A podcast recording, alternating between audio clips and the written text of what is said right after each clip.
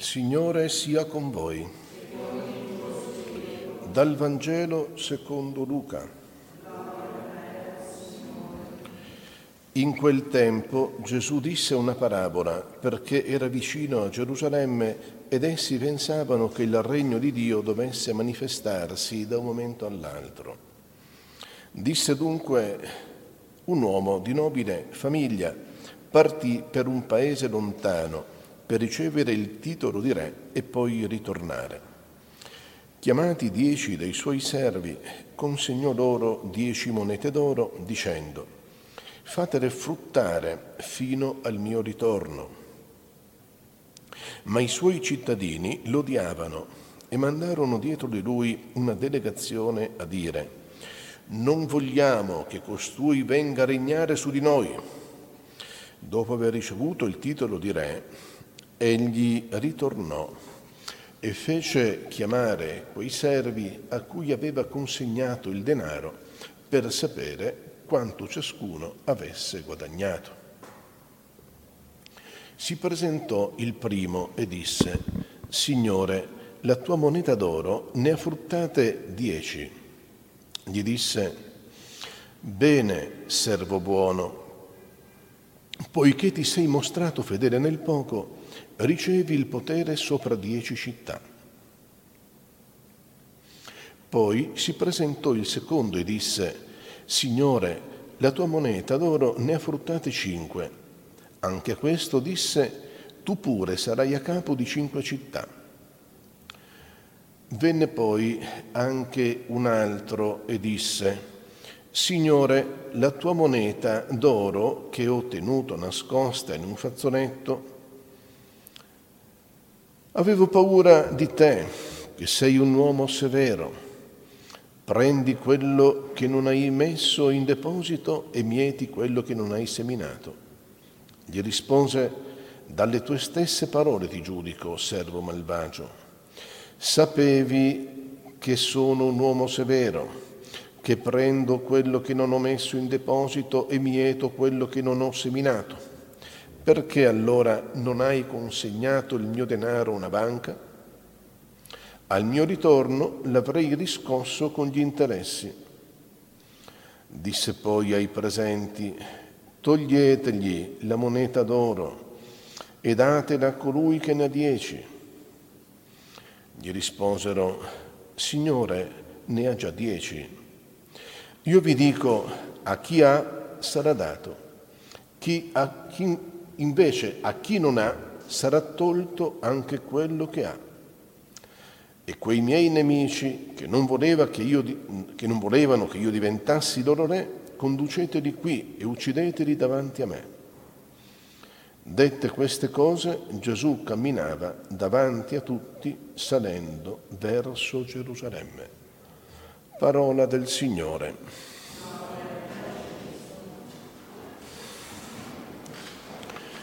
Sia lodato Gesù Cristo. In Portogallo i devoti rispondono sempre sia lodato e la sua Santissima, e la sua Santissima Madre Maria.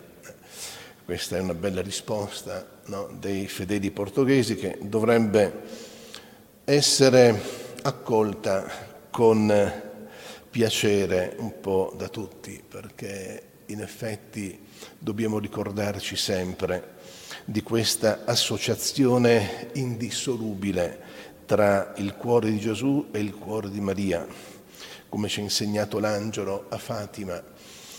L'angelo ai pastorelli ha insegnato quella bella preghiera. Santissima Trinità, Padre, Figlio Spirito Santo, puntini puntini, e per i meriti infiniti del cuore di Gesù e del cuore di Maria vi domando la conversione dei poveri peccatori. Noi siamo qui, cari fratelli, per pregare per i peccatori, i primi dei quali siamo noi, peccatori attuali, virtuali o potenziali. Chi sta in piedi badi di non cadere e badi soprattutto di non compiere quell'atto stolto del fariseo che si gloriava davanti a Dio pensando di non, di non avere nessun peccato perché osservava minuziosamente la legge di Mosè. In realtà chi dice di non aver peccato è un bugiardo, dice San Giovanni, e più che bugiardo tante volte è un cieco perché non vede il mistero della grazia in lui, non sente lo zampillare dello Spirito Santo nella sua anima. Quello Spirito Santo, quella grazia, quella carità di cui parla il Vangelo di oggi, la moneta d'oro, la mina, il talento. Questa parabola ha il suo parallelo in San Matteo. Qui si parla di una moneta d'oro, in San Matteo si parla di un talento, quindi una, una grande somma, cioè una, una moneta bella pesante.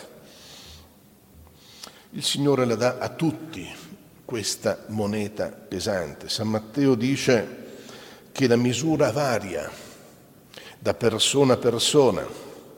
San Luca dice che la moneta è uguale per tutti.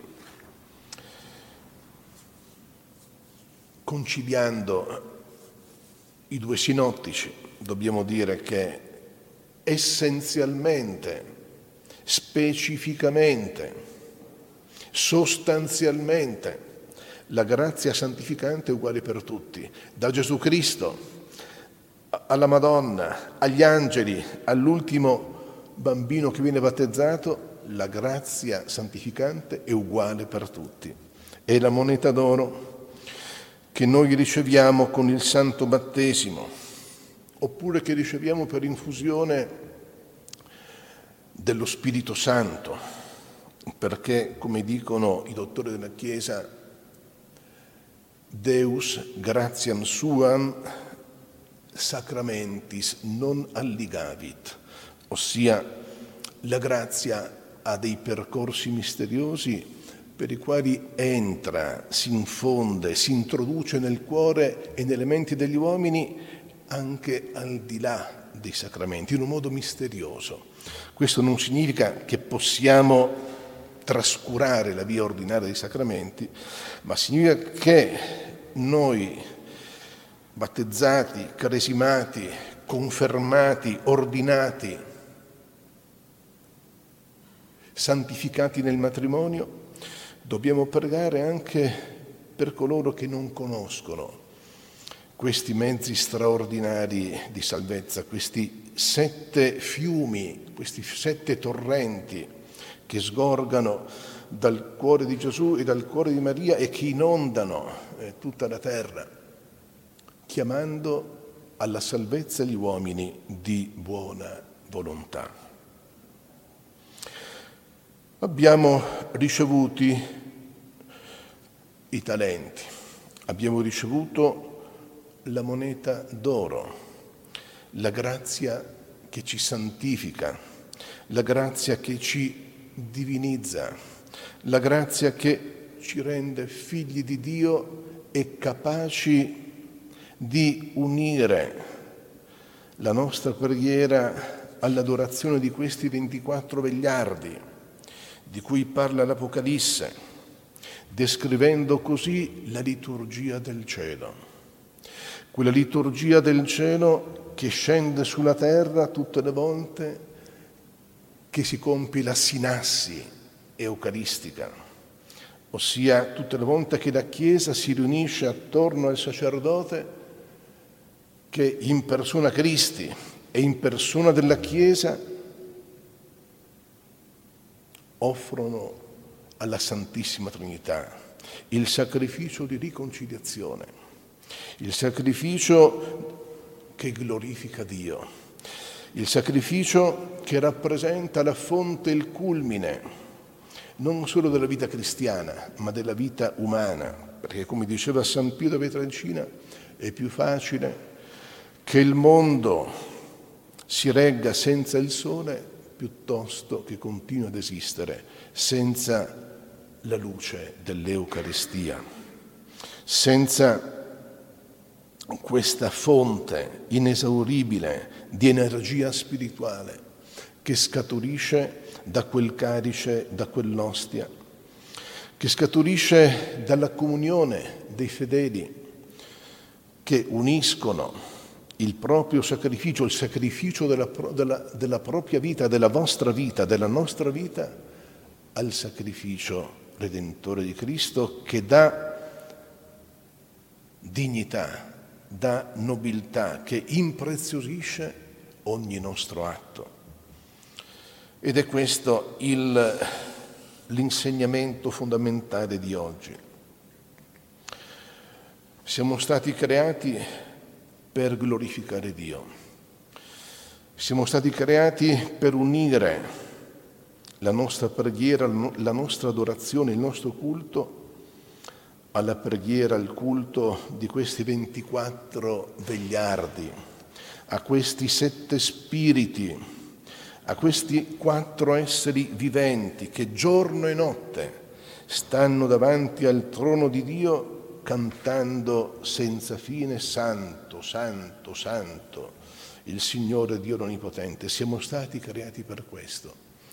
E quanto più ci avviciniamo al mistero del Dio vivente per mezzo di Cristo e della Madonna, tanto più questa luce, questa presenza divina fortifica la nostra vita e perfeziona il nostro agire, il nostro pensare, il nostro operare. E siamo arrivati allora all'insegnamento più pratico, al senso tropologico, come dicono i padri della Chiesa, di questa pericope evangelica. Abbiamo ricevuto tutti la moneta d'oro della grazia di Dio nel nostro cuore per farla fruttificare.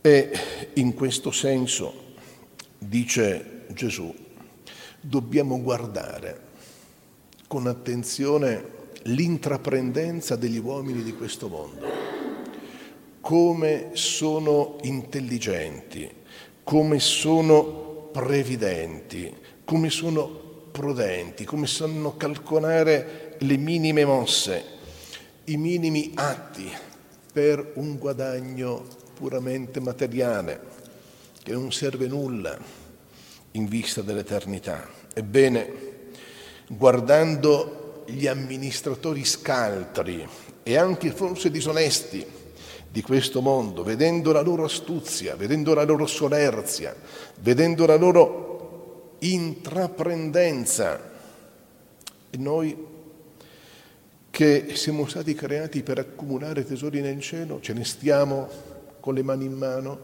tiriamo i remi in barca, cadiamo nella mentalità pensionistica, ho già fatto il mio dovere, mo mi devo riposare? No, cari fratelli, eh, il cristianesimo non è una casa di riposo e anche chi ha concluso il proprio lavoro sociale, terreno, civico, è proprio in quel momento che deve cominciare a lavorare davvero per la società di Cristo, per la società divino-umana, per la Chiesa, per il regno di Dio in questo mondo. E lavorare per il regno di Dio significa trafficare i talenti che abbiamo ricevuto Ognuno ha ricevuto la propria misura. Ogni essere umano è unico ed irripetibile. Ognuno ha ricevuto la sua missione, il suo posto. Ma in quella missione, in quel posto, non basta compiere genericamente un bene anonimo un bene puramente naturale, un bene puramente finalizzato al benessere psicologico e terreno.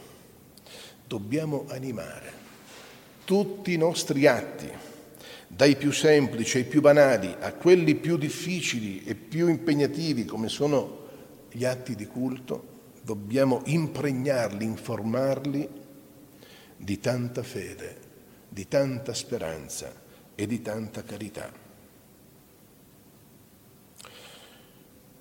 Non basta fare la carità, bisogna farla con l'intenzione di glorificare Dio.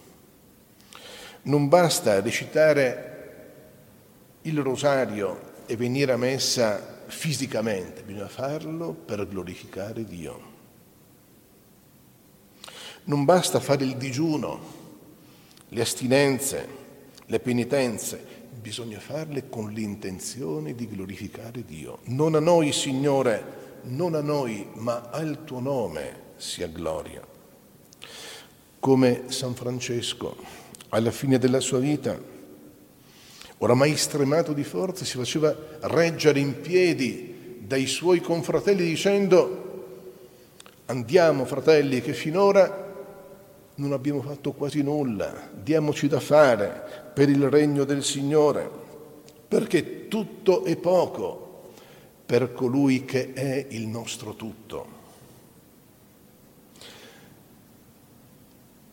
E proprio questo amore serafico di San Francesco, secondo la visione di frate pacifico, gli ha meritato di occupare il posto di Lucifero in paradiso.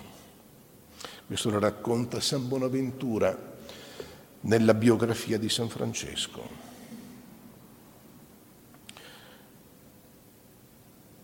Lucifero, decaduto dal suo trono di luce. A motivo della sua superbia, è stato sostituito da uno dei santi più umili che per amore di Gesù ha scelto la via minoritica, la via dell'altissima povertà, che quanto più lo ha reso ignobile agli occhi del suo padre terreno, tanto più lo ha innalzato agli occhi del suo Padre celeste, fino al punto da occupare, secondo questa visione, il trono di Lucifero nel cielo. Cari fratelli, tutti noi abbiamo un posto nel paradiso. Per raggiungere questo posto dobbiamo far fruttificare la moneta che abbiamo ricevuto. Dobbiamo vivere nella grazia, nella carità, nella fede. E se abbiamo qualche dubbio su come investire questo denaro soprannaturale, andiamo alla banca. Perché non avete consegnato il vostro denaro alla banca? Ma qual è la banca di Dio?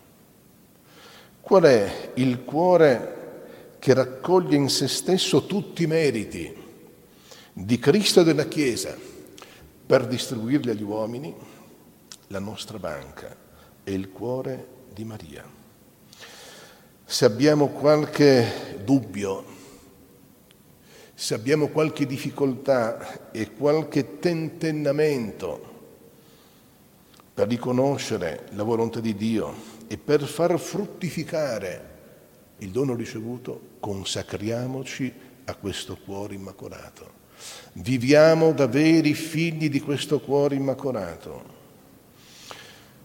Informiamo la nostra vita di tanta devozione a Maria, la nostra mamma, la nostra mediatrice, la tesoriera di tutte le grazie e con lei, cooperando con la sua grazia, vivendo la sua presenza, dandogli la mano come i bambini che cercano l'aiuto della mamma, viviamo la nostra esistenza terrena, facendo bene i nostri doveri, offrendo il nostro lavoro quotidiano, le nostre pene e le nostre gioie a Dio per mezzo del cuore immacolato di Maria perché tutto sia un'offerta gradita di suave odore per la sua gloria